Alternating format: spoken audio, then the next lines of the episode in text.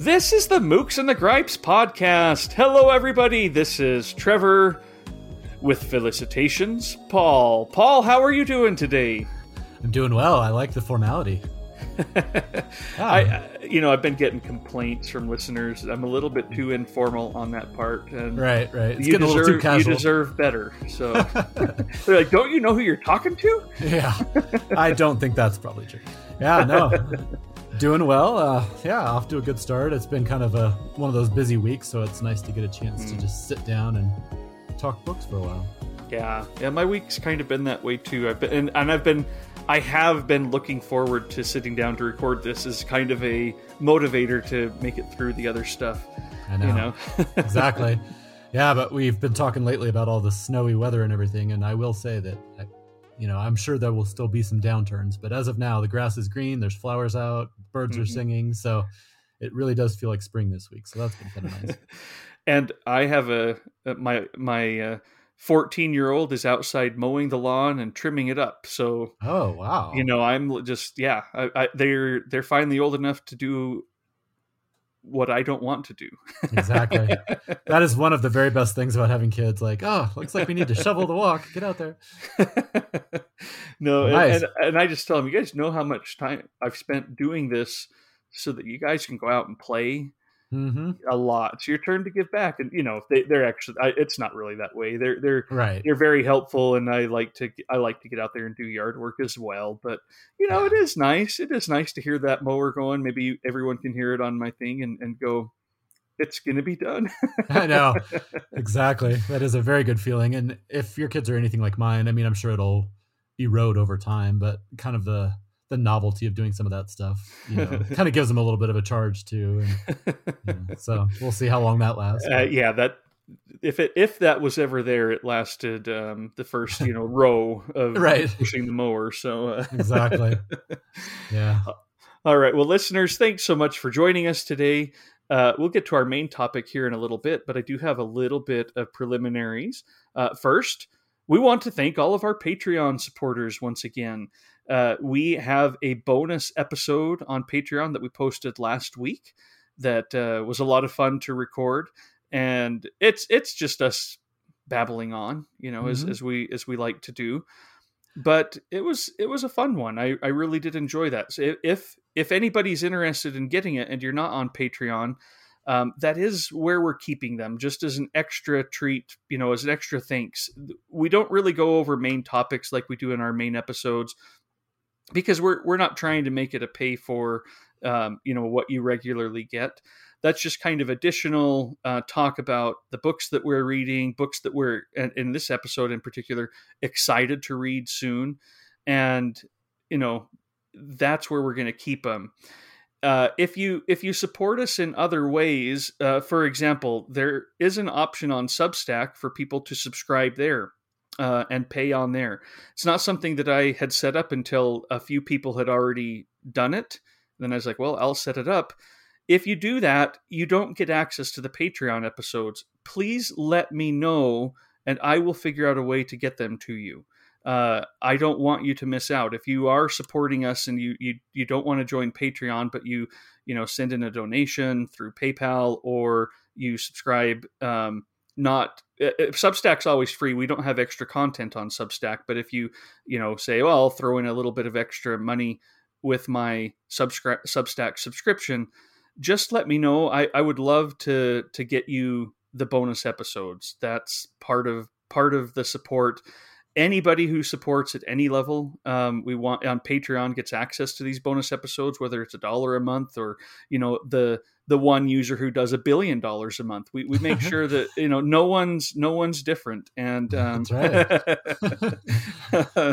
and we we just want to want to keep it that way.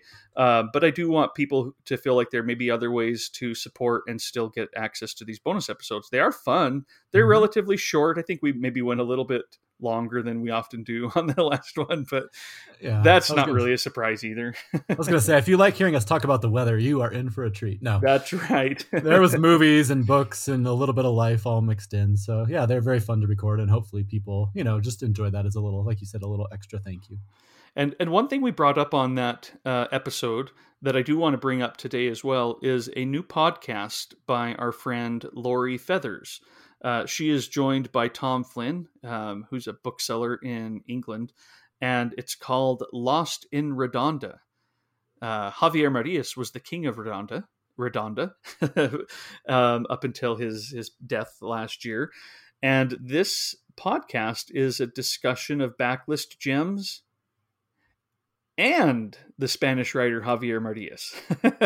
so they're going to be talking about, um, you know, it, it's it's very much a, let's talk about other books we want to talk about, but throw in um, a, a, segment on the podcast about Javier Marias. They have two episodes out. One just came out this past week, and so I just wanted to put a plug in for for their show because uh, again, as we said on the Patreon bonus episode, we have a Javier Marias episode planned, and this is just going to make it so much easier. We won't have to even read the books. That's so. right. It's like Cliff Notes in high school. You know, you can just listen to that, and we'll be yeah. all set. Yep. And so we appreciate the work, uh, listeners. You can listen there too, so you can give us feedback on our episode you know?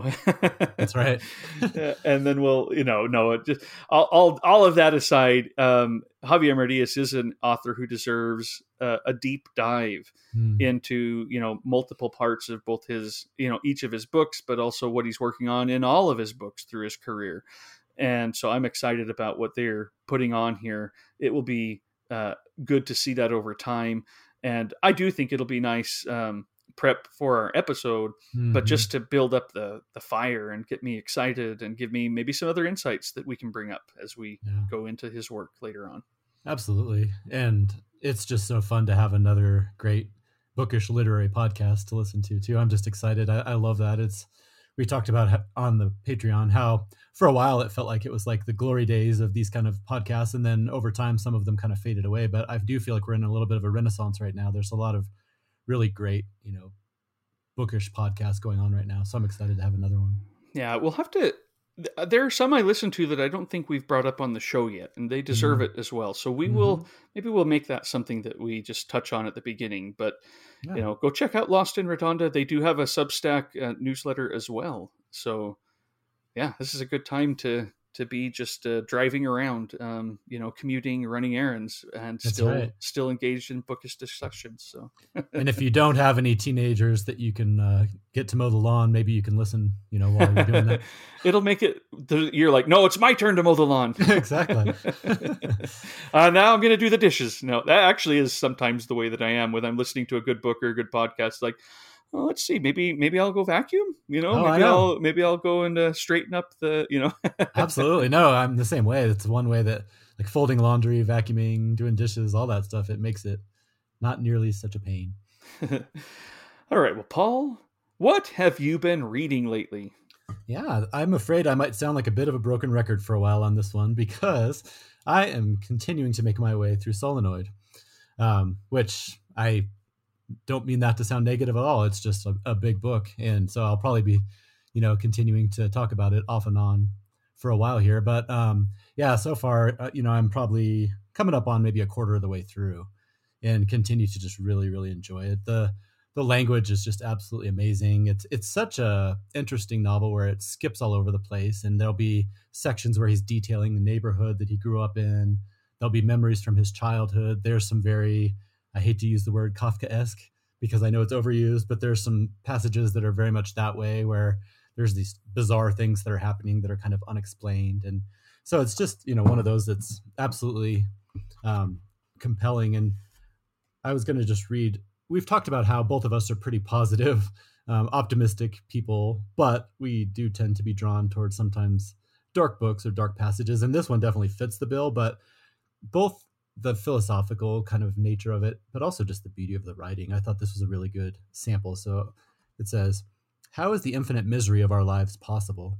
Why do we feel pain? Why do we suffer illness? Why have we been given the pains of jealousy and unrequited love? Why are we wounded by the people around us? Who approved cancer? Who released schizophrenia into the world? Why do amputations exist? Who allowed torture machines to come into our minds? Why do people extract teeth to extract confessions? Why are bones crushed in traffic accidents? Why do airplanes crash? Why do hundreds of people fall for long minutes, knowing with absolute certainty that they will burn, they will explode, they will be torn apart and crushed? Why do people die of hunger? Why are they buried under collapsing walls? Who can tolerate blindness? How can you reconcile yourself to suicide? How can you live alongside radical amputees and the incurably ill? And it goes on and on like that. And it says there are millions of diseases of the human body, parasites that devour it from inside and outside. It lists a bunch of those. And it says our minds will suffer. So will our fre- flesh, our skin, our joints. And it says, Why do I know I exist if I also know I will not? Why was I given access to logical space and the mathematical structure of the world? just to lose them when my body is destroyed. And like I said, I know it's really dark and, and it's pretty brutal, but it's all part of this bigger like examination of just like it goes on and on and, and that's just one section. Each section will have it's not like the whole book is just like that.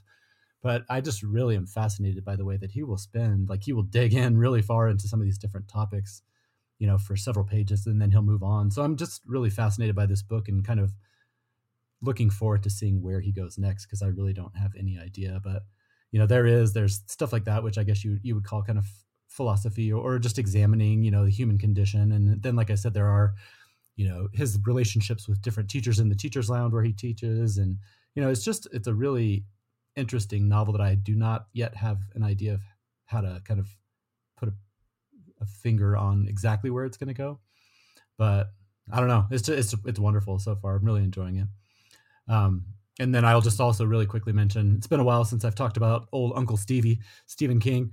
Um, I'm continuing my fairly regular tradition of listening to one of his books on audio.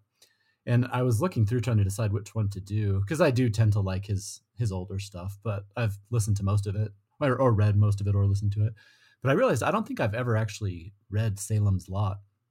I've seen the movie, of course, but um, so anyway, I've been listening to the audio of that, and it's just we can talk about this a little later in our main theme of our episode, but it's really interesting how, with Stephen King in particular, and there are other authors like this, if I started reading him today, I, I have no idea if I would feel anywhere near what I do for him.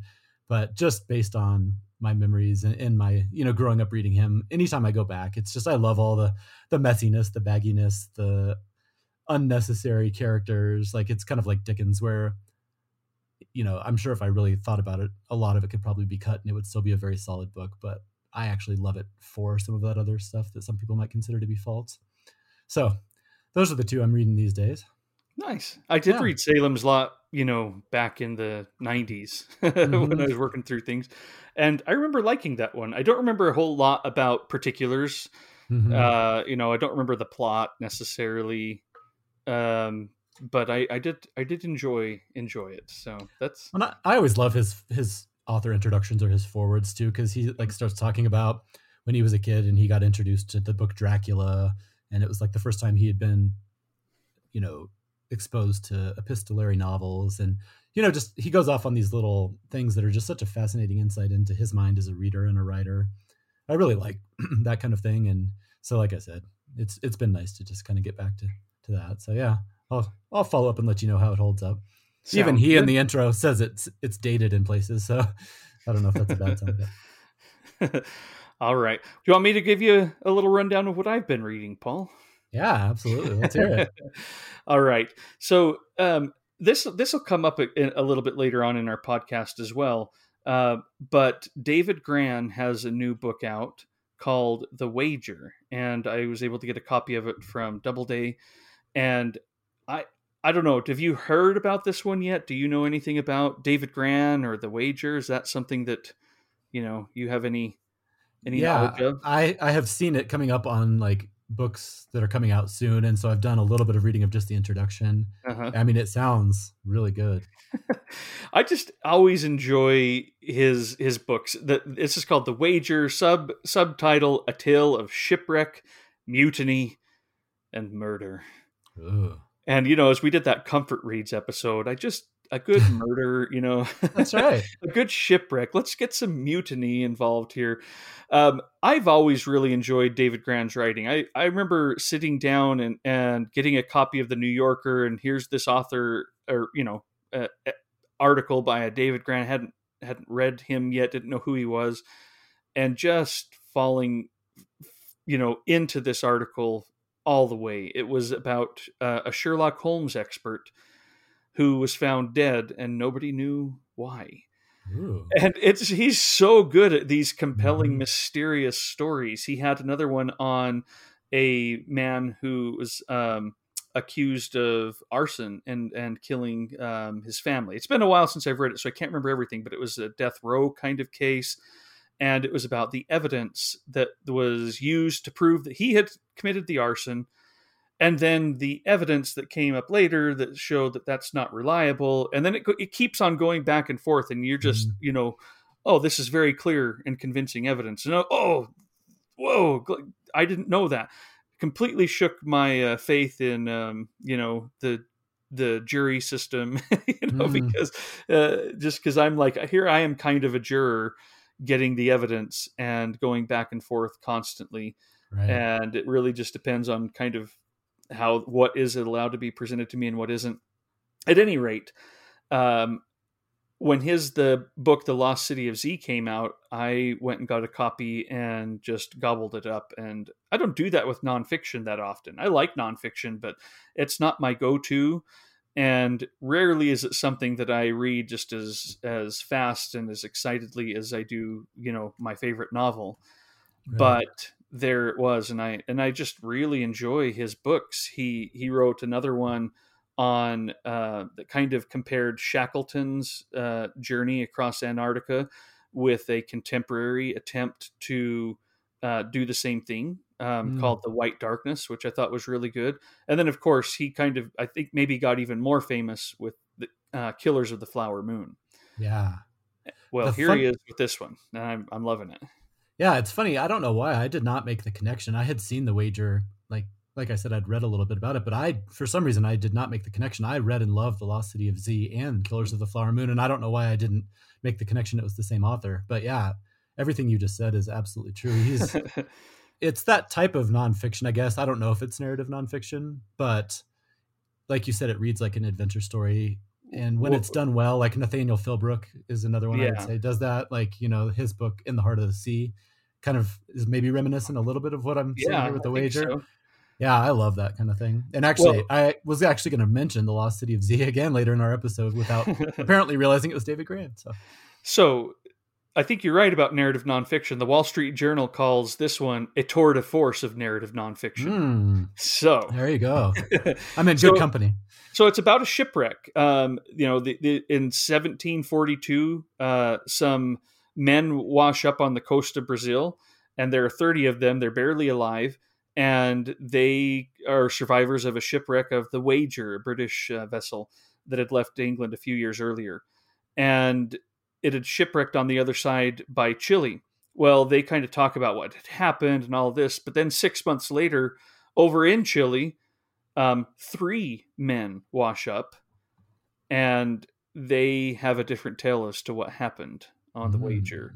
And so, I, again, just very exciting. He's so good at spinning the narrative. You know, he's not just. I could go and read about this on Wikipedia Right. and have fun and still enjoy, you know, the details. But he knows how to just keep you keep you thinking and guessing. And you know, he he is um, a master of the suspense and. Uh, I, I love his work, so that's that's what I'm uh, digging into right now, and uh, I'm not too far into it, but again, hoping that uh, today uh, I will get back to it. Yeah. Did you ever read the book Endurance by Alfred Lansing? It's about the Shackleton voyage. I, I have not read that one, but I've heard quite a bit about it. Did- Yeah. It's another one that just, I don't know if it falls in the exact same ca- category, but just telling something that you could read on Wikipedia, but it is so compelling and fascinating and it brings up all these things that I never knew. I actually bought it for, I mentioned our, our oldest son turned 18 and I always try to get them a few books each birthday. And I actually bought that for him for his last birthday because I remember reading it probably 15 years ago and just being spellbound. So, on the whole topic of adventure and shipwrecks and all that stuff, that's another really good book. One of the reasons that I heard about endurance recently is my mother in law is in a book group, and they had uh, picked endurance to Mm. to read, and uh, for some reason, she thought that the book they had chosen was Endeavor, which is another Mm. book about uh, ships but much apparently i don't i don't know this is coming you know but looking into it you know it, it's longer much more academic drier and she's just like i hate that. This is not what I want to read for a book group. That's I funny. don't have it, you know. So she was a little bit. Uh, Wait a minute, it's not this book. right. At least, hopefully, she figured it out before the meeting. Otherwise, she would have been like, "What are they talking about? They're all excited and like talking about this adventure story, and I'm reading through footnotes." Oh, you know, I may even be misrep- misremembering it. And she was, and the woman did pick Endeavor, Oh, um, and everyone else was reading Endurance and enjoying it. and when it was that one, I think the woman might have been a little bit disappointed. Anyway, regardless, right. different books, uh, different types of of nonfiction, and Mm. yeah, I, I'm I'm sure there are plenty of people who who criticize books like this, you know, as kind of being more about the the narrative thrill than about the a, a good academic presentation of the facts. But I like this kind of popular nonfiction. You know, I read The Duel um, Mhm. uh, last year, The Last Duel um, a year or two ago, and it's just I don't know. It gets me into that, and no, it doesn't make me an expert, and I'm sure there are things left out, but it intrigued me, and and I really did enjoy it. Still haven't seen the the Ridley Scott movie, Mm. but really liked the the the book, and I I just I like that kind of stuff. So I do too. And I'll say two quick things. One, every time that I've read a book like this, it may seem like it's a little bit light or something like that, but man, like Nathaniel Philbrick, for example, at the end of that book, there are just pages and pages of notes and Mhm. references. So it's easy to kind of discount these just because they're good writers and they make it compelling. But at least when it's done really well, I, I don't think anybody should discount the amount of research and time that they put into that. And it, it's always amazing to me at the end of those books where you just see like how much work and study must have gone into creating such an exciting story. right, right, And then the other thing I'll say is just speaking of audiobooks, I have had a lot of luck with these types of narrative nonfiction books with audiobooks Hmm. Over the over the years. So if anybody has not necessarily tried one like this and they're interested, that would be a great way to kind of dip your toe in because I do think that it's worked really well for me quite a few times. all right. Well, let's get on to our main topic.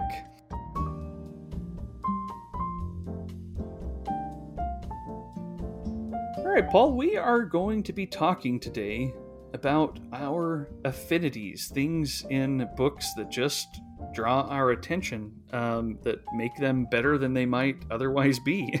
Hmm.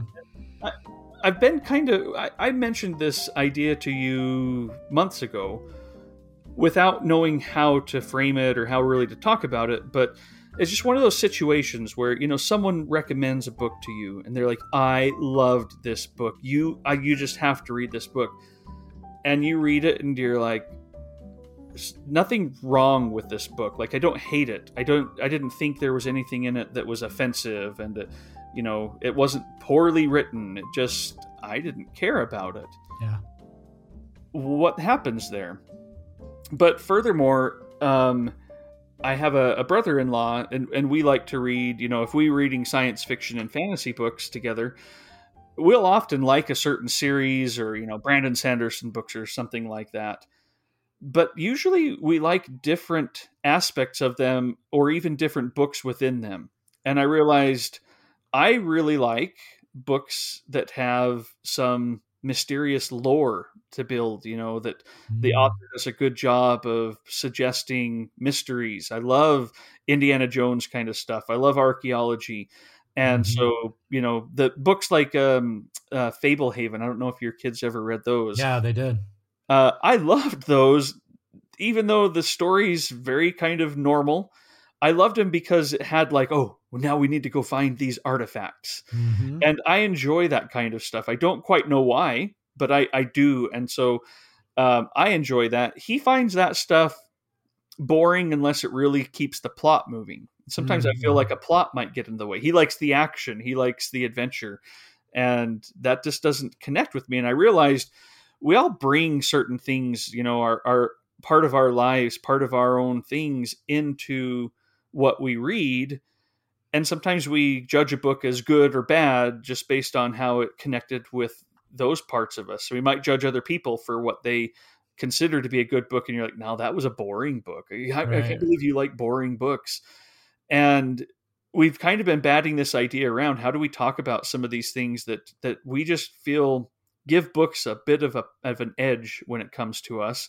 Mhm. And um, as we were going through it, you mentioned a word this week that just clicked, and that was affinities. You know, and that's because uh, New York Review Books just released Brian Dillon's book Affinities, yeah. and it's it's interesting because he's got all these essays in here about affinities and what an affinity is, but then he goes through various pieces of art that he has an affinity toward and discusses them in some some detail you know two or three pages per thing maybe Mhm. and just to kind of touch on this idea of affinities and we were like wait that's that's kind of what we're talking about here yeah, exactly. so so I, I do want to get your thoughts but let me really quickly just introduce this then further with his um, introduction on affinity this is essay on affinity one and brian dillon i love his writing he just gets right down to it yeah, I did. I found myself frequently using the word affinity and wondered what I meant by it.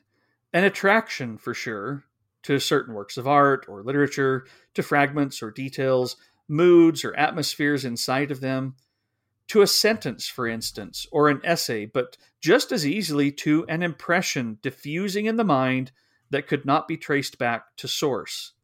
A fascination with this or that artist, writer, musician, filmmaker, designer, with a body or a body of work.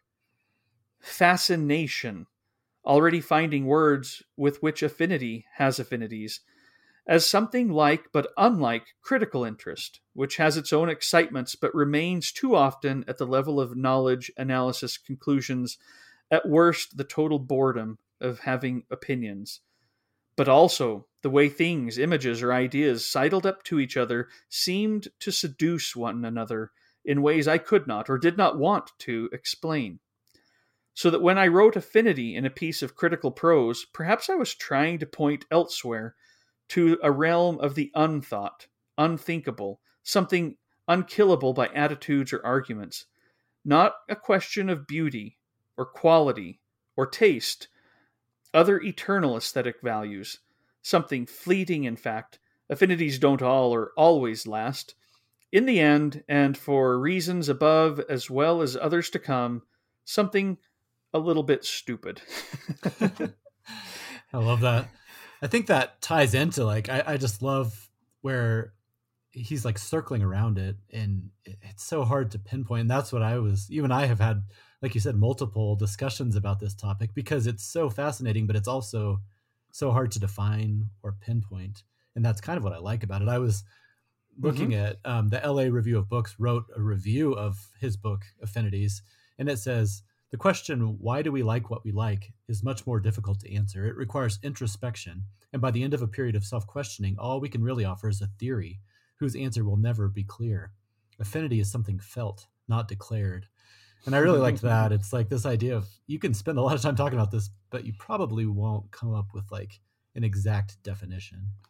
Right.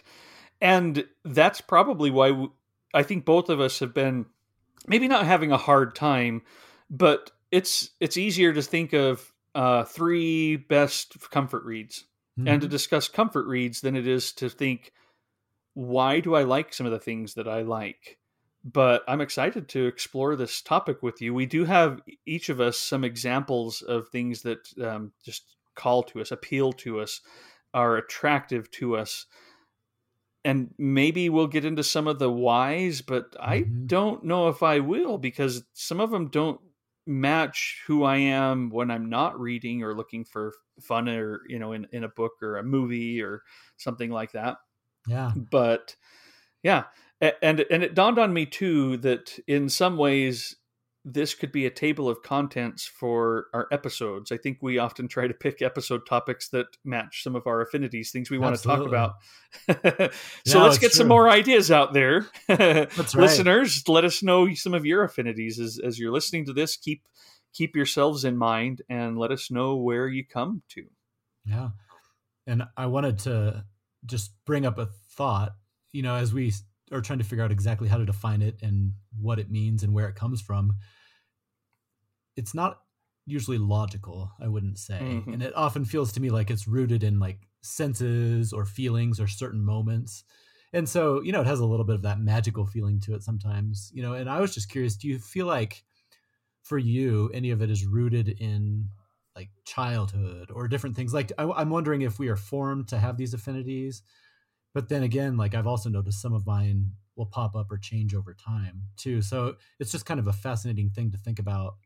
Mm-hmm. i don't know if it's a nature versus nurture kind of a thing but like if you were trying to be logical about it like how much of it could be rooted back? You know i remember as a kid in the library like i was really fascinated with the ufos and the loch ness monster and bigfoot like that section of the library for a while or then i moved over to Roald Dahl and some of that stuff and you just wonder like i was trying to think if any of those might impact you know the fact that now some of the things that i like if there's any through lines you know what i mean?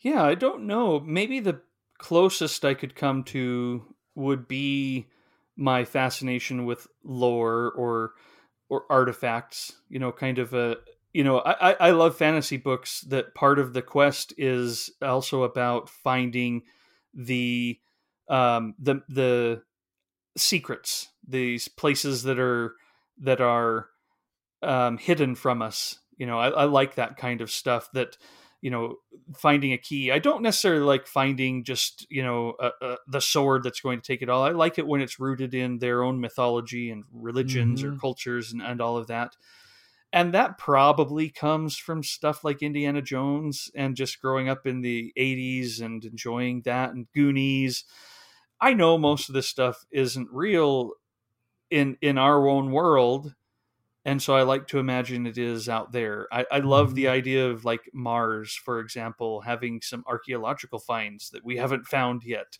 So mm-hmm. it's not mm-hmm. just about our own planet's history. You know, I like I like that kind of stuff. I like the idea of of, of finding that stuff out there. Um, you know, there's there's a book I can't think of what it's called. It's a science fiction book, and it begins with them kind of on a dig in another on another planet and finding things that are frightening to them about existence because of what it says, even though there's nothing else around. And I'm like, that's just kind of cool. I love that mm-hmm. mystery. And so maybe that comes from my fascination with Indiana Jones as a kid, yeah. but also maybe that's maybe my my kind of natural affinity to something like that is why I liked Indiana Jones so much. Yeah, you know? exactly. It's a chicken and the egg situation. No, I had the same thought, and it's funny because I'm, you know, I would consider myself to be quite a skeptic. You know, I, am pretty much, you know, based in reality for the most part in my day to day life, and yet that fascination as a kid with UFOs and the Loch Ness monster. It's just funny. I always wonder, like, oh yeah, I love that stuff. I know, and and it's so funny because, like I said, now a lot of like I, I like stuff that's like rooted in you know Robert Macfarlane, like scientific study or or you know, but I do think that there's something about my love of gray areas and that I don't necessarily need, you know, a, everything to be tied up with a bow at the end. Like I like open endings uh-huh. or, or things left unsaid in fiction or elsewhere. And so even though it's not a direct correlation, I do kind of, I was just trying to think like, I wonder if that has a connection point to the idea of that so uh, you, you, talking about this as kids, you know, and you, UFOs and the Loch Ness monster and whatnot. Did you ever watch Unsolved Mysteries mm-hmm. as a kid? Yeah. What What were your favorite episodes? I mean, I watched uh, uh, as many of them as I think I could sit down and watch at that time. Right. And I did enjoy the ones about you know, uh, you know this this bank, uh, you know, embezzler has not been found, and it, you know that's interesting. But the ones that I thought were the most fun, even though I, it wasn't because it was based on something I really believed in even then. What, but the wonder was there were mm-hmm. things like when they talk about these other more unsolved mysteries of Bigfoot or UFOs, yeah. and those were just fun episodes. I really had a fun time with them. There's yeah. there's a magic to affinities. You used that word, and I had it written down too. It's like the magic element mm-hmm. in in the thing that you you uh, find. It it it pulls you in um, maybe without you really quite knowing why, or even, you know, maybe you don't even want to go there, you know? right. No, I remember spending hours and hours, you know, looking at all those grainy photos of the Loch Ness monster that was probably like a log or, you know, a seal's head or something. But I just remember, like, for whatever reason, just being kind of obsessed with all that. And it's so funny because, like I said, I don't know at the time if it was just I wanted to believe in it or if I really did. But it's just very interesting because like now it's that I, sense of possibility and wonder, mm-hmm. and and I do I do think that we talked about this on our our episode about our fantasy past, you know, and and maybe sometimes feeling like we had lost a bit of that mm-hmm. in in our reading. Um, but I've I, I love that kind of stuff. So anyway, sorry, I, I think I no no no, and I just like you think of of something like Borges or Millhauser or some of those where oh yeah we've, we've talked about some of his stories about the miniaturist who just keeps getting smaller and smaller. Like I I just you know I do think that that falls in you know I don't know exactly where, but it's that suspending your disbelief for a little while and just being willing to kind of you know go back to that time where you maybe did have a little more belief in something like that.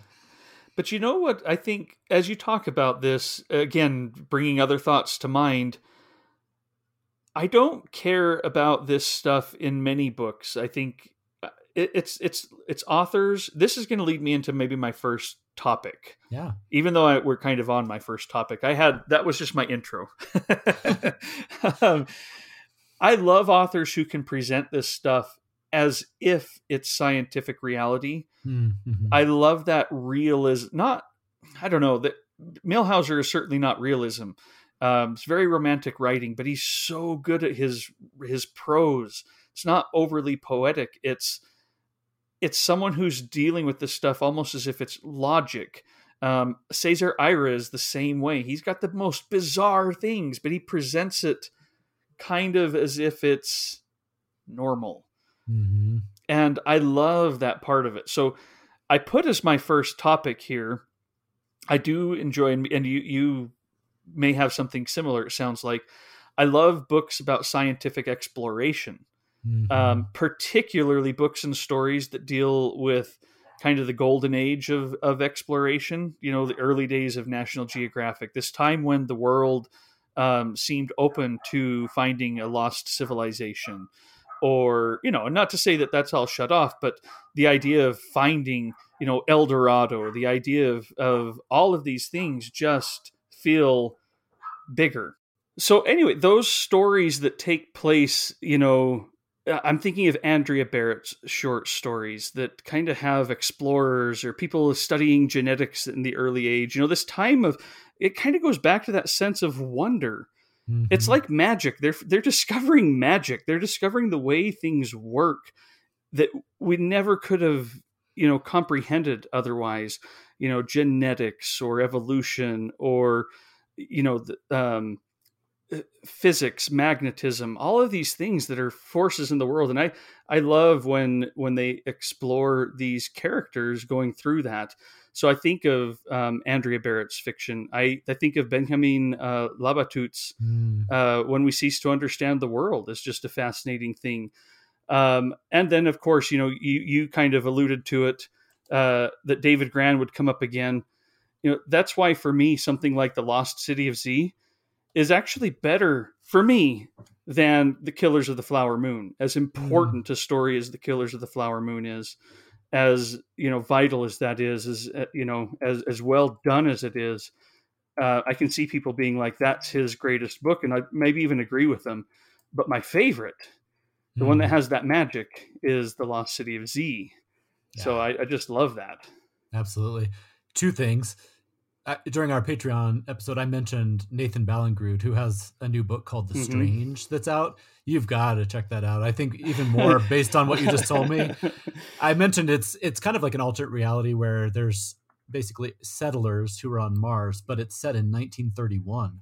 So it's this really interesting tension between you know things that we have not even been able to do yet, but it happened back in the 30s. So there's like I mentioned there's like you know the Negro leagues in baseball are mentioned in the same sentence as like flying saucers or you know they're exploring all these chemicals on mars and everything. So i think you'd really like that.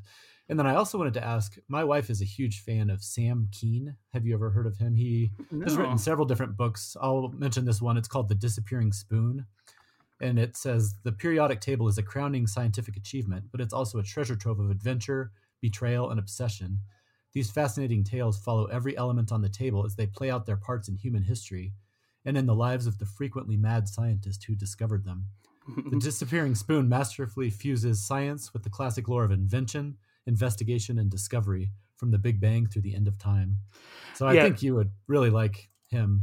I mean, you're right because here's here's the thing. You know, we recommend things all the time. It's like, oh, that sounds good, but that one it it, it ignites a different part of my brain. Even just you Mhm. reading that, where I'm like, ooh, that sounds magical. Yeah, exactly. He has another one called Caesar's Last Breath, and it's um, it says it's invisible, it's ever present. Without it, you would die in minutes, and it has an epic story to tell. In Caesar's Last Breath, Sam Kean takes us on a journey through the periodic table around the globe and across time to tell the story of the air we breathe, which it turns out is also the story of Earth and our existence on it.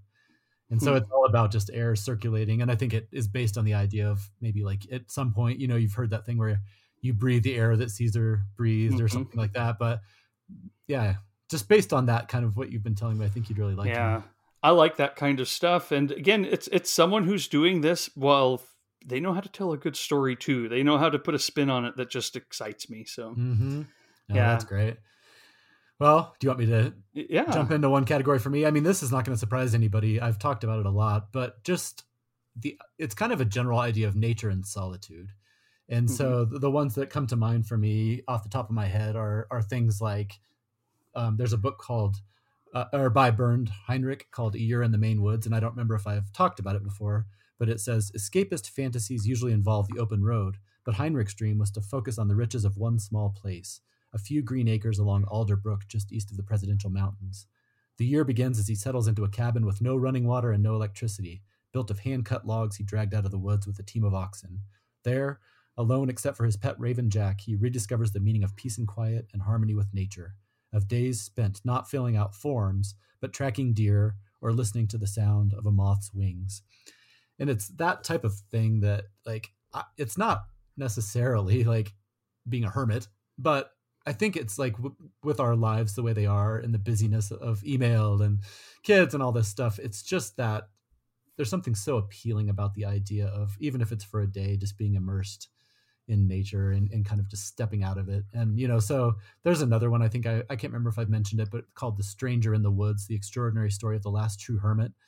And that's another example of this guy. It happened fairly recently, and he was up in Maine, and he basically was able to just live as a hermit in a fairly populated area. And eventually, he got into some legal troubles, and there was some complications to it. But it's this idea of just um, stepping away from life and and in the cases of many of these people it's it's in an extreme form which is something else that ties into a couple of my other affinities. I don't know what this is saying about me. There might be some psychologists out there who are taking notes quickly but um yeah just as far as affinity this made me think back to like when we were talking about childhood and whether that has an impact on your affinity affinities because we talked about like tolkien and his nature writing in particular. And i remember as a child just being fascinated by these stories of mountains and tunnels and you know the elves living in the trees and all that. And i'm just curious like if if there's anything that might have sprung up back then that has kind of led me to this. But yeah that's an area for me um,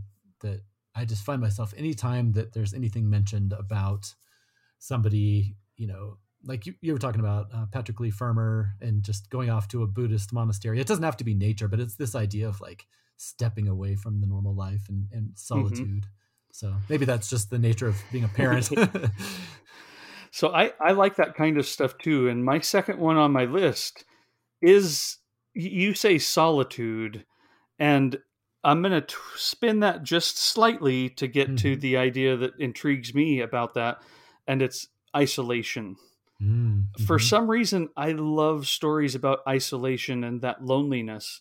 Um, and particularly when they kind of do deal with nature, but it doesn't have to, or or nighttime.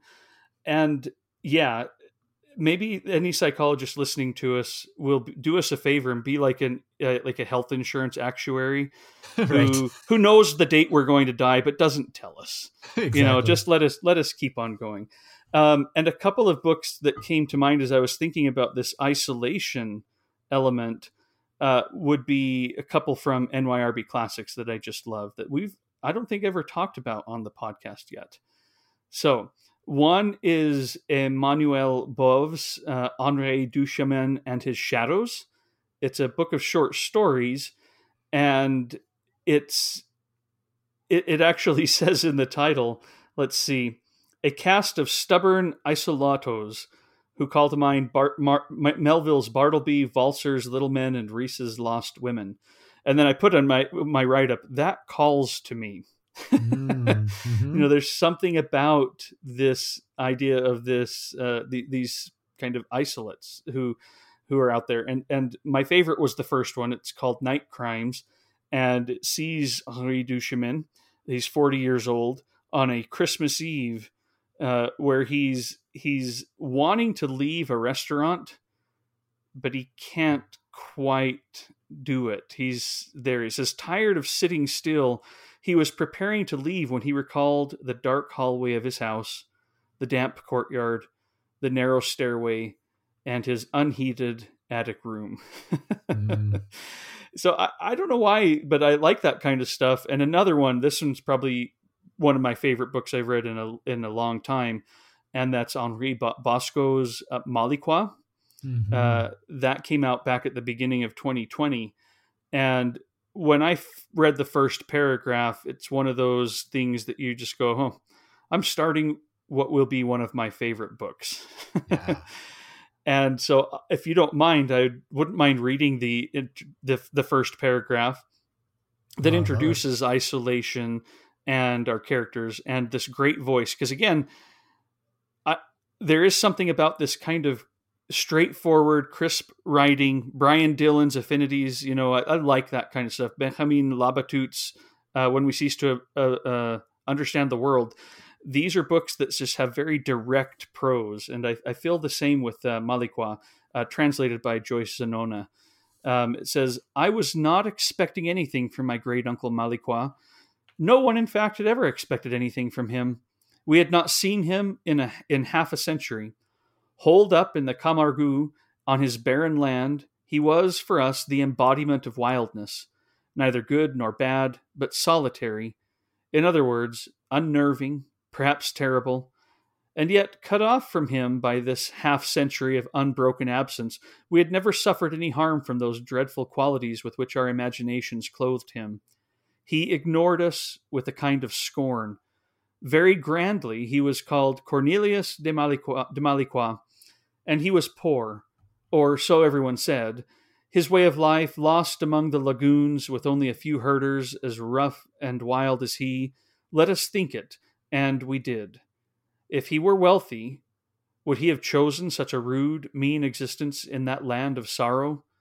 No one thought it possible. We are people of fertile lands, people who assign spiritual value to a measure of material ease. If our great uncle Malicroix had withdrawn into the desert, his withdrawal, as far as we could tell, had been inspired by pride. He was hiding his poverty. To put it plainly, we did not love him. oh, that, so good. I love the imagery in that. I love the uh, um, the the sense of this introduction to this character of Malicroix and and to our narrator who's going to kind of inherit this land and go live mm-hmm. on it and be very lonely and uh, start kind of seeing things and all, all of the all this stuff. It, I love these stories of isolation and loneliness, um, yeah. particularly kind of on the edge of society uh, in in nature. I, I, and that has I have I'm one of those. I don't, I to say I put like spiritual, um, you know, importance on material ease, but I certainly enjoy it. right. You know, I, I wouldn't want to go and live this life or live in this area, but there's, I, I do love reading the story about it. Yeah, no, what you just said was exactly something I was going to bring up, and it ties into, I think, in some ways, all or most of my affinities is that idea of living on the edge of society. I think mm-hmm. there's something so fascinating because our culture is so, in many ways, conformist. And I mean, I, like you said, it's not like I'm living out on the edges of society. Like I fall mm-hmm. into some pretty, you know, steady, normal paths, but I do think that there's something really interesting and it's one of the powerful things about art and fiction is acknowledging and exploring those lives that where people choose to do something completely different and there could be a variety of reasons or maybe it's not even their choice but i do really really agree with you there that it's something about that that's just acknowledging their worth and but also just scratching beneath the surface and kind of exploring that whole lifestyle, whatever it may be. So yeah, I mean, I agree that may or may not tie into my next one, which is the idea of obsession, just in general, and that could you know that could tie into like mm-hmm. the the explorers and other things. So I mean, it's not yeah. there's lots of obvious through lines here. But what I'm thinking, I mean, it can be in fiction or nonfiction, and there's so many different ways that it can take shape. You know, I was just thinking about like a close reading where somebody just really focuses in on a certain book. Or I was thinking of um, the, one of my favorite books from a few years ago, which was T.J. Clark's uh, The Sight of Death. And just that was that one where he spent hours and hours and hours just focused yeah. on these two paintings, looking at one little corner for like an entire day, watching as the sunlight changes on it. So it's it's this fascinating close reading mixed with like I mean, there's definitely an element of obsession there too um, and it's the idea of i think for me it's you know it could be madness in some cases but it's the idea of like art at all costs. You know the starving artist or the person who's locked up in the little top tower of their house and just like writing or creating paintings that nobody will ever see or at least that's not the reason they're doing it. There's something about that obsession you know and it, it, it crops up in you know moby dick or anything like that. Um and one thing that you know it doesn't have to be an unhealthy obsession but I do think that there's something so interesting. Like one book that um, that uh, Brian uh, in Affinities, uh, Brian Dillon brought up in mm-hmm. Affinities mm-hmm. that he he kind of explored whether or not this one applied, and I think it does. So it's Maggie Nelson's book Bluets, mm-hmm. and I'll just read the very beginning of that. She says, "Suppose I were to begin by saying that I had fallen in love with a color." Suppose I were to speak this as though it were a confession. Suppose I shredded my napkin as we spoke. It begins slowly, an appreciation, an affinity. Then one day it became more serious. Then, looking into an empty teacup, its bottom stained with thin brown excrement coiled into the shape of a seahorse, it became somehow personal. And so I fell in love with the color, in this case, the color blue, as if falling under a spell, a spell I fought to stay under and get out from under in turns. And I was just, oh, mm. I love that opening and I love that. You know, it, it reminded me a little bit of like Kate Zambreno, like I said, or or Geoff Dyer. Some of these where they they are willing to follow an affinity and really just immerse themselves and dig in yeah. and explore it, and it drifts, but it always returns to this. I mean, I think an obsession is an okay word to use. It doesn't have to have a negative connotation. Um, so anyway, that's that's an area that it can take many forms but i just love the idea of somebody that just becomes obsessed like that.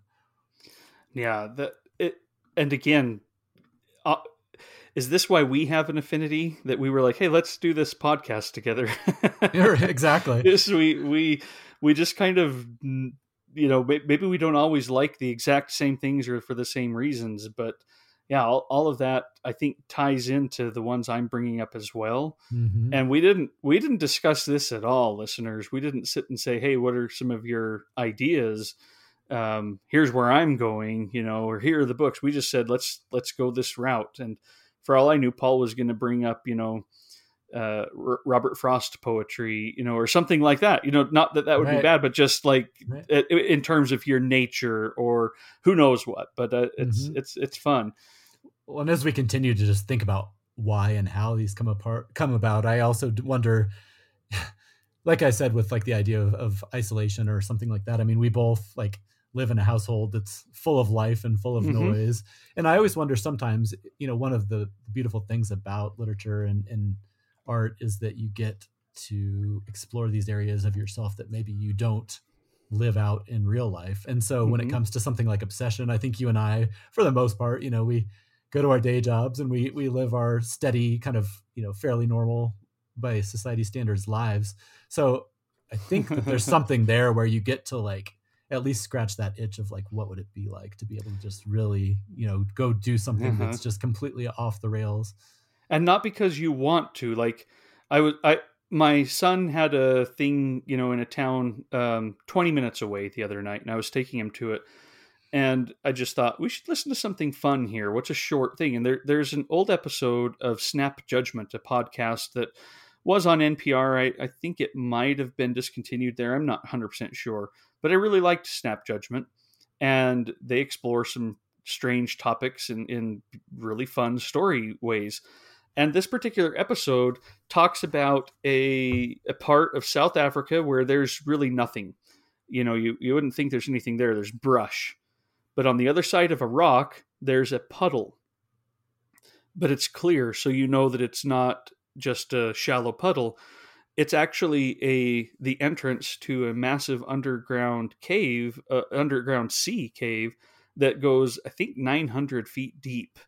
Wow. And they go into this fascinating story of, uh, and it's being told by one of the the men who has been down to the bottom of it, and he says something along the lines of there have been more people on the surface of the moon than have been at that kind of depth mm. on the Earth, and they they say yeah that's actually true, and it's a story about them him and a buddy going down there, and his friend comes up and says, I just saw the body of.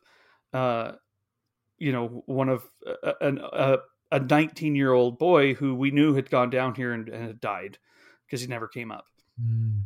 I think we should bring him up. And so they spent a year preparing for it. If you haven't heard that episode I, would recommend it. It's like it's only like 19 minutes. It's very mm. short.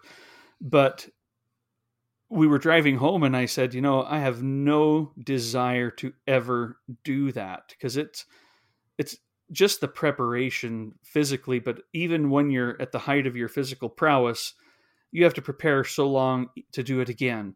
Mm. And I just I just don't have any desire to do it. And it made me think of of Jon Krakauer's uh, Into Thin Air mm-hmm. and the the trip up to Everest. I'm never going to do that.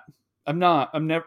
You could not convince me to go to to base camp and keep hiking up and back. It's just nothing but I love reading stories about that. I love hearing them. I, yeah. you know, it and it does kind of go on. I think to some of these things we're talking about, this madness, this obsession to do something on the extreme that's kind of an mm-hmm. individual accomplishment that does inspire a sense of wonder in me, even if I have no desire to live that in my own life. I'm just like, this isn't a part of me that I'm trying to repress. Yeah. I am not doing that. no. right, exactly. but I love reading about it. I, I just, I do. I love it. Mm-hmm. No, I absolutely agree. Yeah. I mean, um, like I said, Geoff Dyer is really good at that type mm-hmm. of thing. And, and one book of his that I think applies to both the obsession with art, but maybe some of the other things is uh, Zona. Did you ever read that book? It's his book where he just really goes all in talking about um, uh, Tarkovsky's movie Stalker. I love it. I yeah. love I love and the so, movie. I love the book. Yeah, I do too. It's just it. talk about obsession. It's like even the subtitle of the book is a book about a film about a journey to a room, and I just love mm-hmm. that. It's it, maybe it goes back to that whole miniaturist thing, but it's like layers on layers on layers. And I mentioned mm-hmm. Kate Zambreno. I mean, that's what I love is it, it, these people who are they're following one central obsession, but then inevitably it brings in all these other things and, and goes down rabbit trails. And so I think it kind of builds on itself. And that book in particular, I mean, it's such an odd, obsessive movie in the first place. And then to have him write an entire book where in some parts he's almost going scene by scene and just analyzing yeah, it. So uh, it's frame by frame, frame by frame, even. Yeah, exactly. Oh, I love it. I, and, and that movie again. I mean, if you've seen it, you'll realize everything that I've said so far about my affinities is that movie. Lore, scientific exploration, loneliness and isolation. Mm. And then in my third category, it'll it'll tie in there as well. It, that's a perfect example of of something that I just am. You know, that's my favorite Tarkovsky movie. Maybe not by a long ways, but it, it's because of those affinities I have with it versus Absolutely. you know some of the other ones that I still love. Well, and it has some of the other ones that we talked about, gray areas and open endings, and mm-hmm. that willingness to not give you a why. Like some of the stuff that happens in that movie, no idea yep. what it means, why it happened, and I love, love, love that. I get so yeah. tired of, you know, in many movies, like everything is over explained or like i said tied up with a bow and so to me it's so refreshing sometimes to just be left feeling unsettled or just there's no answer it, it, it, this is a, a little bit of a tangent this is not turning into a tarkovsky or stalker episode necessarily because i did one of those with scott nye for criterion cast mm. it's now been several years ago. It feels like yesterday, but um, you know, probably five or six years ago. And I, I, I love, you know, similar to our conversations, that sitting down and being like, I don't know what I'm going to say about this movie, and yet stuff, insights come. And mm. so, if anyone's interested, I'll put that in the show notes. That episode of, on Stalker because, again, it's just it, it fits. If you have an affinity with our affinities, maybe that'll be of interest. yeah, absolutely. It's great. So, so the, the the other one that I'll bring up then that uh, again kind of matches with with Stalker a little bit. So maybe it's a tiny stretch. Walking, you know, mm. walking books and Stalker, of course, they're walking through the zone and trying to to get to the room. It's right there in front of them, but we can't walk that way we got to walk another way to get yeah, there. exactly. And I love that. But I, I thought of Walser's books on walking. You know, we brought up uh, Sergio Chejfec over the last little bit. You, you know, you brought up Teju Cole. Mm-hmm. I really enjoy these books of someone taking a moment out of life and the rigmaroles of that and reflecting upon it while they go for a walk, whether it's in nature or in a city. Uh, that that calls to me but I also realized I don't like a certain brand of walking book. There's that Harold Fry book. What's it called? The something Journey of Harold Fry. Oh yeah. Mm-hmm. Um, I don't like those kinds of books where it's like the the unlikely pilgrimage of Harold Fry, where it's more like the walking is to get them from plot point to plot point or char- or transformational character to transformational character, filled with insights and um, platitudes yeah. and stuff. I think there was a book by David Guterson um, that kind of did a similar thing.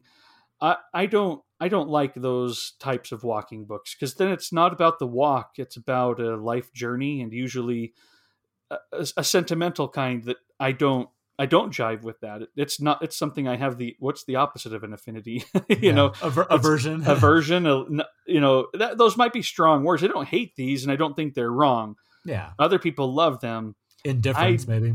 Indifference, probably with a with a bit of of aversion. Mm-hmm. You know, I would say, but certainly not something that I like. I don't like that kind of walking book. I like the ones where you know they they're they're just a little bit different, and maybe right now I can't even fully explain the difference but it's there.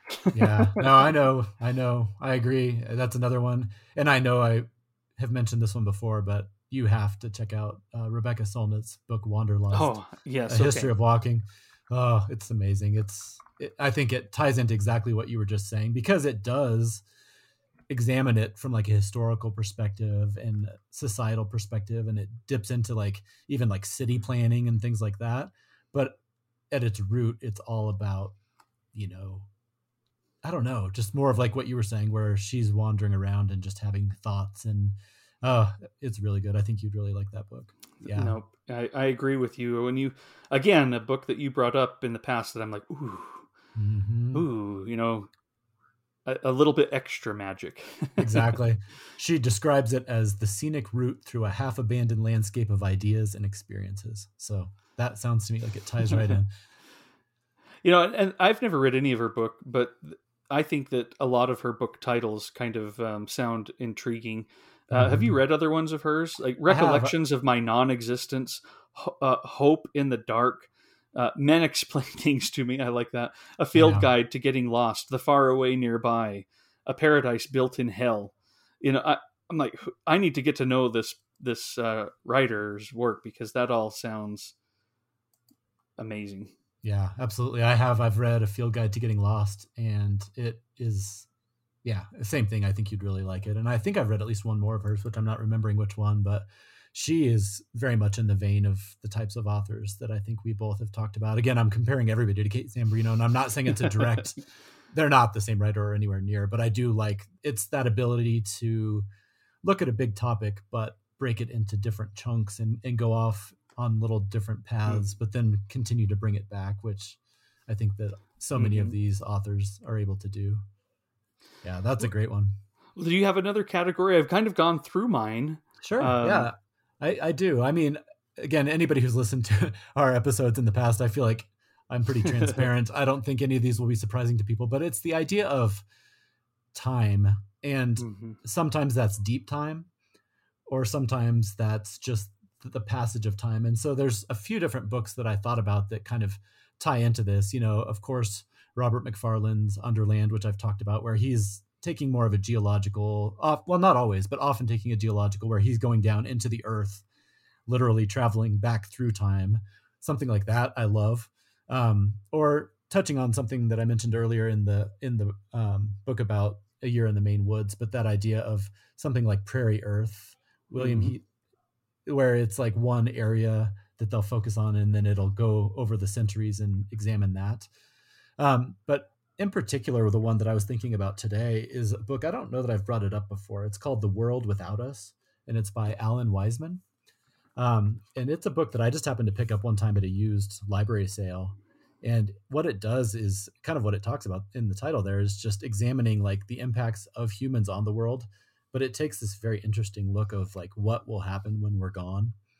And I'm just a sucker for that kind of thing. You know, whether it's like The Last of Us, where you can see you know cities crumbling into nothing or the road you know where there's still humans around but you're kind of seeing the impact of you know what happens when we're gone. So it, it says the world without us reveals how just days after humans disappear floods in new york subways would start eroding the city's foundations and how as the world's cities crumble asphalt jungles would give way to real ones.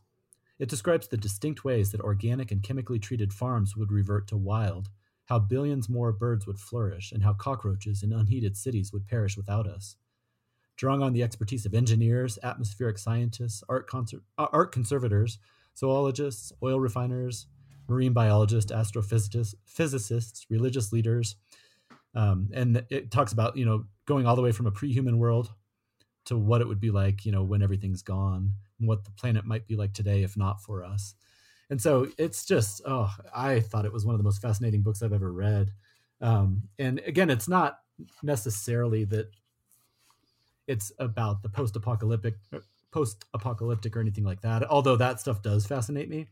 But it's more of just the idea of of how much time there has been before humans how much time there will be with after humans and just what that means, you know. So I don't know if that was a very eloquent way of saying it because it, it's a big topic and it's not just that, but like Loren Eiseley, we talked about when he finds that skull buried mm-hmm. down in mm-hmm. the rock, or even something like Annie Proulx's Bark Skins, where it's just that in that case it's not millions of years, it's it's hundreds of years. But there's something to me that I know some people find it depressing or scary but I don't know what it is, but for some reason I almost find it comforting to think about like the fact that humans and, and me in particular are kind of a blip.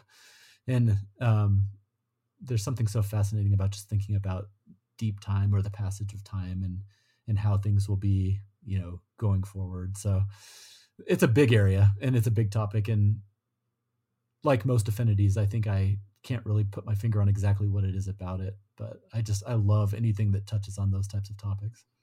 All right, Paul. So I have a few books that have popped into my mind as we've been going through this that I think for me encapsulate so much of what we're talking about.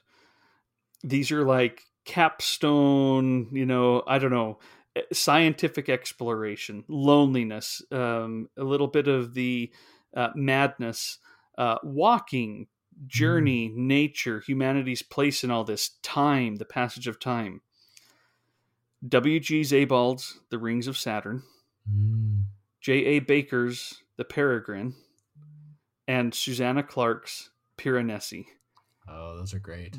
Those are three of my favorite books, and I hadn't necessarily thought of them before we sat down to start talking, but I'm like, this is why they deal with each of these things in in some way or another and i love going into them. I love i love rereading passages of each of them. I've read piranesi twice. I've read uh, the rings of saturn and the peregrine in pieces uh, after the first time but i'm i'm due a reread on both of those.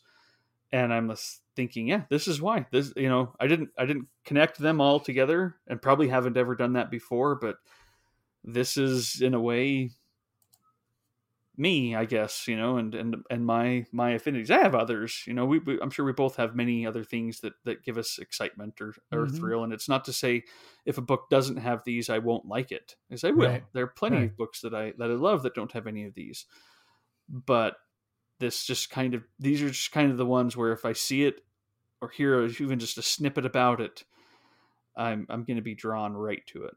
Yeah, absolutely. The the Peregrine in particular, I meant to bring up earlier because, like you said, it has the isolation, it has nature, it has obsession, it has walking, and it has that Uh-huh.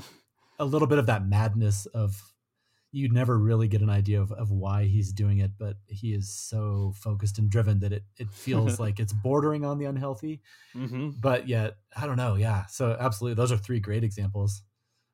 Like you said, it's so funny. I'm sure anybody who listens to this has not been shocked by a single thing we've said today because we You're like, talk about yada these, yada yada. well, we just talk about these topics indirectly or directly so often, but it's just I, what I love about them is how you can continue to peel back the layers of the onion, and hmm even when it's like something that you've talked about before, there are different wrinkles or ideas or branches off of it that I love, like what, what you mentioned about uh, Benjamin Labatut, for example, like you know that's something that sprung up only in recent years that completely ticks so many of these boxes and so that's what's so Mhm. fun is it continues to expand and grow and branch off and like we've talked about that's just one of the amazing things about reading over the years is is all of these paths that just continue to branch out and form new affinities and new wrinkles on current affinities and all of that I have uh, started reading his fourth Benjamin Labatut's forthcoming Mm. book. Do, do you know what it's called? Do you, off the top of your head? i don't remember off the top of my head The Maniac. there you go oh, and the the opening the opening paragraph of it again. It's just got that direct directness. It's very sad. Um, it, it it's but it it just pulled me right in. Mm, So when it gets a little closer to its release date, I'll I'll bring it back up and and and uh, revisit that opening paragraph with folks. Yeah, absolutely. You know, one thing I was thinking about that's funny though is so much of what we're talking about with madness, obsession, isolation, exploring, you know, all these things don't don't touch on another affinity that I know we both have, which is Hmm. for kind of quiet lives. Um, I'm Mhm. thinking of like, you know, Yeah. Barbara Pym's characters or something like that, where it's these, you know, older women who are living in a small town and just going about these very from the outside mundane lives. It's it's funny because I don't know that that touches into too much of this, except for maybe like the loneliness. Loneliness and isolation. Yeah, I that's think true. Are can be part of it. Yeah, but it's funny, like you were saying, it doesn't. That's where it's interesting, where there are some through Yeah. points, but in some ways they're the exact opposite of a lot of the things we were talking about today. Well, let's let's think about this for a second. Uh, uh, Barbara Pym, you know, um, let's see, Anita Brookner. Mhm. The, these books about about all this. uh, I, I think that they are different, but I do think there are connections. The the, the loneliness, the Mhm. the um, uh, the isolation that some of these characters feel, or at least that they fear. Yeah. Uh, maybe it's not even it's, it, it is a part of the book because it's it's a fate that they fear, and because of that, even bringing in elements of time, maybe not the massive passages of time, you know, dealing with humanity and its you know brief time on Earth, but dealing with some of these individuals' brief times to achieve what they want Mhm. you know anita brookner's in particular so many of her books deal with a character who is starting to fear that while they have a, a maybe maybe a whole life in front of them the time to make it the life they wanted has already passed Yeah. and I, I do love that kind of stuff so but but so so yeah different but but i can see i can still see connections Mhm. No, it's true. Yeah, it's the stakes, I guess again, all of this speaking to an outside perspective, the stakes might seem lower than in other cases, but there's still a lot of the same themes like you said of of people who are, you know, even if they're turned inward, it's it's these ideas of of what's haunting them and what's obsessing them is, you know, making their way or, or not getting stuck or you know all yeah so you're right there are those interesting um, connections but it's funny i don't know it's just fun to talk about and think about i would love to hear from different listeners because i know that many people share a lot of our affinities. I think just from having conversations with people. Mm-hmm. But I know that there's probably some that are way different than ours, and I would love to hear that because it's always fascinating. I love that. Just what is it that you know obsesses you? well, and even some of the book you brought up, Kate Zambreno, and um, I, will bring up Amina Cain's A Horse at Night, mm. and they both bring up, I believe, they both bring up Chantal Akerman, the yes. the filmmaker. You know, her her her documentaries like News from Home uh, fits in so well with these, and so yeah, we we seem to be um, attracted to these themes and attracted to writers who are attracted to these themes mm-hmm. and explore writing about them or exploring the world through writing. Um, and we haven't, you know, we've been talking mostly about themes and such, and not necessarily about styles of writing mm-hmm. or types of of prose or anything like that. Um, but yeah, I agree with you. I'd love to hear from folks, you know, what are some th- affinities you have? Because even even thinking back on some of our topics uh, when we were joined by Jackie to talk about hotel novels, some of this stuff, you know, it's a little bit on the edge. It's, it's a bit of a, time away. We talked about idols last week. You know, a mm-hmm. time away from the the the real world, a bit on the edge. Um, yeah, yeah, it's it's kind of fun to see how these things uh, tie together and go in their own ways. You know, it's maybe it, it's not a one to one Venn diagram where they're one on top of the other. They they overlap, but also have their unique unique spaces, and I kind of feel like I love each part of them. I know. And it's one of the things that like our conversations, our conversations with our different friends, or like you said, reading books by, you know, Maggie Nelson or Kate Zambreno or whoever the case may be. It's one of my favorite things about all of this is just there's a seemingly never ending list of mm-hmm. connections that you just I love it because you never know it might be one reference to you know a director or an author or a specific book or a topic and all of a sudden you just find yourself it could be for the next week or the next 10 years you might just be off on a new new tangent or have discovered a new affinity. I absolutely love that. Oh all right. The reason that we kind of went into this and started talking about this way is I, I think it's a healthy perspective on talking about books you know uh, to to get away from this is a good book, this is a bad book, and I don't think we do that, um, and neither do most of the people that we talk to.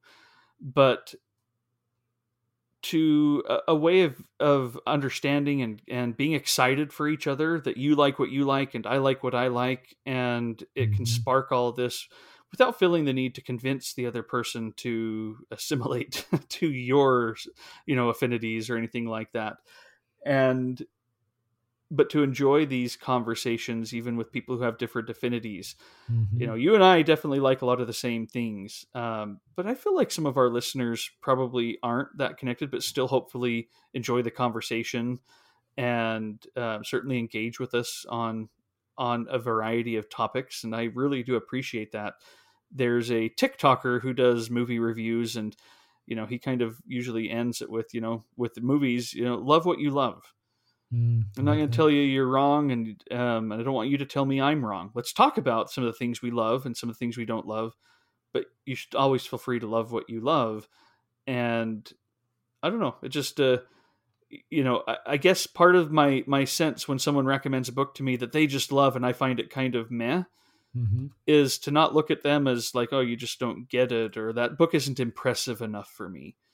Right. It just the magic that you felt in it didn't didn't I didn't feel, but you did, and that's awesome. Yeah. No, I love that too. I mean, I, I agree with you completely. To me, it's more of the idea of the the passion and the contagious excitement. When you were just saying that, it reminded me I work with a woman who's 23. She just recently graduated from college and we talk books because she loves to go to the bookstore, which makes me so happy, you know, in the first place. But the books she loves are rom coms or meet cutes or mm-hmm. stuff like that. And I do not care about that at all. But we will have just wonderful conversations about it's it's not about the specifics of the books or trying to convince each other, mm-hmm. you know, mm-hmm. to try this type of book. It's just that shared love of reading, which is so much fun. And so when you were saying that, it just reminded me because I I would not like neither one of us are recommending these books to one another. It's just what have you been reading, and then she'll just her excitement and passion. And she went to the bookstore the other day and picked up like four of these books, and she just can't wait to read them. And to me, it, it doesn't matter that that particular book does not interest me. It's it's that shared love and shared passion and excitement that's so much fun. well, you bring to mind is, is as you're you're saying that you know my wife and I don't necessarily have the same tastes in, or affinities in in books and stories. And maybe that could be unsettling like oh when we were dating we thought we had so much in common turns out that we weren't meant to be and it's like no we yeah. still love sharing and talking about things that we love to share and talk about and we love to to hear from the other person um mm-hmm. you know i don't have to love the same book she does and she doesn't have to love the same book i do in fact we can even hate you know that that did nothing for me mm-hmm. um but uh, it did for you but again the, the the issues come when there's more to that judgment than it just didn't it, i'm i'm i have different affinities than that book to a, th- a sense of threat that you didn't love something that i love mm. or or a sense of disdain from you. If uh, if if you didn't love it, then you probably also don't respect me and my my opinion on taste. You're trying to tell me I'm wrong. Mm. Um, that's where that's where that mookse and gripes you know thing that that chat gpt uh, comes to play and is problematic where where it can be so much more fun to to passionately discuss these things from a bit of a different framework and i think affinities is a good a good way to go about it. I do too. Just before we go going back to brian dillon's book which was kind of our, our general framework for this whole thing there was a line from the new york times review of his book that i thought was wonderful and i actually felt like it could maybe be a little bit of like a general theme of what we try to do and it says, It's as if with these shorter pieces, Dillon were directing our gaze to particular constellations in the night sky, alerting us with an enthusiast delight to treasures easily overlooked. Hmm. And I just, I loved that. It's, it's the yeah. idea of treasures easily overlooked. Um, to me, it was just such a perfect encapsulation of what so many of the publishers we love, but just all these conversations we have with each other um, you know all of us is, is just exactly all about that and I, I really liked that. Oh awesome. Well all right paul thanks for your your time today. Uh, d- anything else that you're like wait no i'm not done. I need to share no. i need to say this. I'm sure we could go on for days on this topic and maybe we'll revisit it. I'm sure we will either directly or indirectly many times but no yeah our, our, our, next episode and i can't remember what the topic is it's going to be about one of these affinities. Exactly. It's pretty much guaranteed. So well thanks everybody. Uh, and we'll be back in a in a couple of weeks. Um, I, I guess we'll just end this uh, you know love what you love and share with us. T- tell us tell us what your thoughts were as, as, where your minds went as as you thought about this topic. Yes please. Absolutely. Thanks everybody.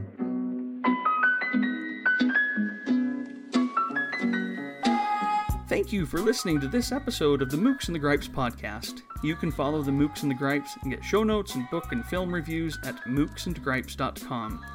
On Twitter, you can follow Trevor at Mookse and Paul at BiblioPaul. You can also get information about future shows on our Patreon. If you'd like to donate to the show, anything and everything, even a dollar a month helps and is deeply appreciated. You can become a Patreon at patreon.com slash mookse. Until next time.